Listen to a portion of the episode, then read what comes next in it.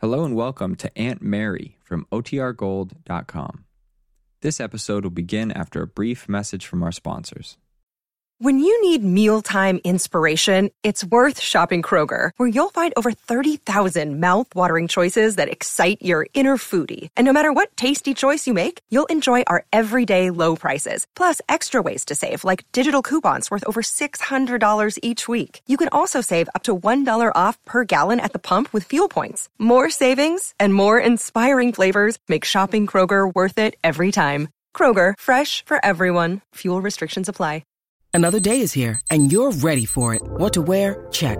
Breakfast, lunch, and dinner? Check. Planning for what's next and how to save for it? That's where Bank of America can help. For your financial to-dos, Bank of America has experts ready to help get you closer to your goals. Get started at one of our local financial centers or 24-7 in our mobile banking app. Find a location near you at bankofamerica.com slash talk to us. What would you like the power to do? Mobile banking requires downloading the app and is only available for select devices. Message and data rates may apply. Bank of America and a member FDIC.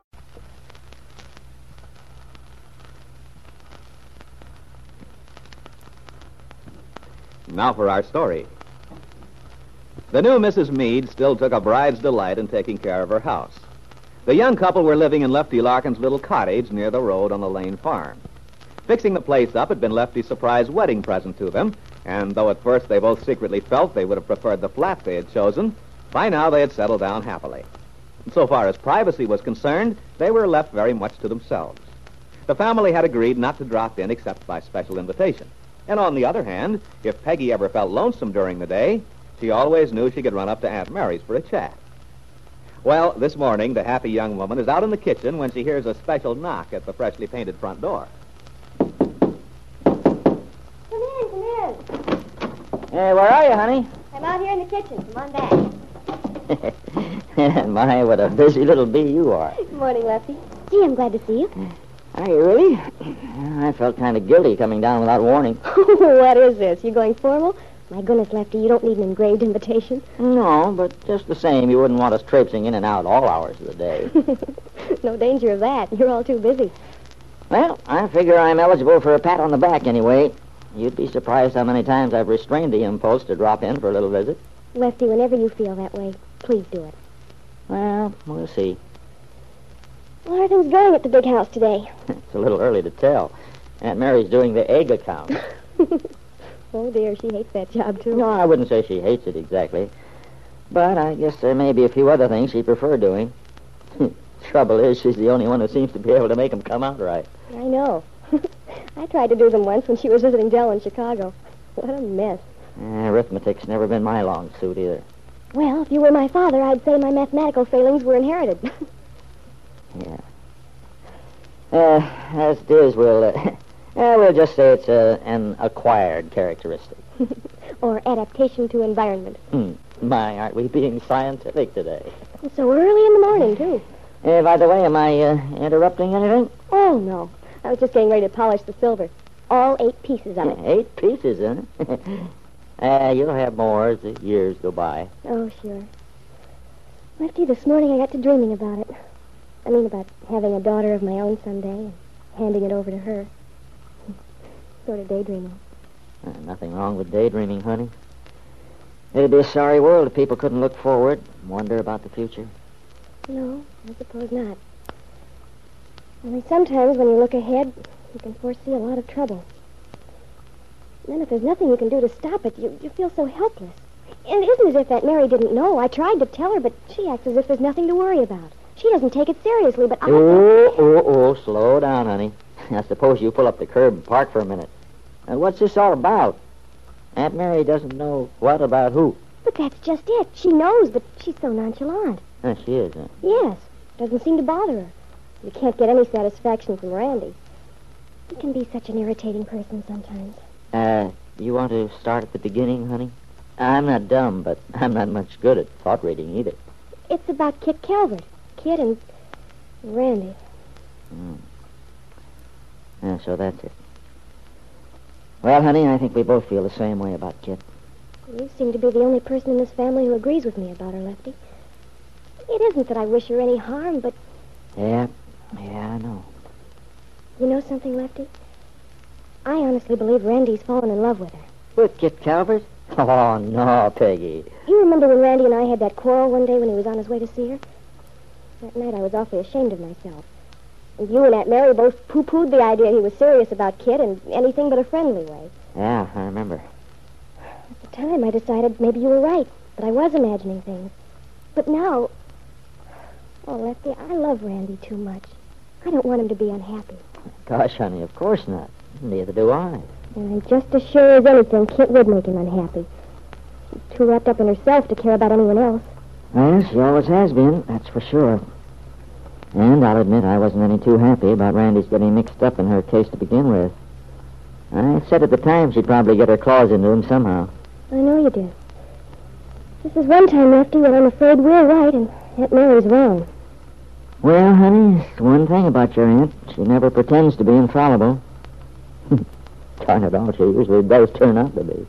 Well, just the same, it seems to me we have to have the courage of our convictions, too. I've been watching Randy very closely these last weeks. He's changed, Lefty. Well, he's been a little quiet, a little serious for him.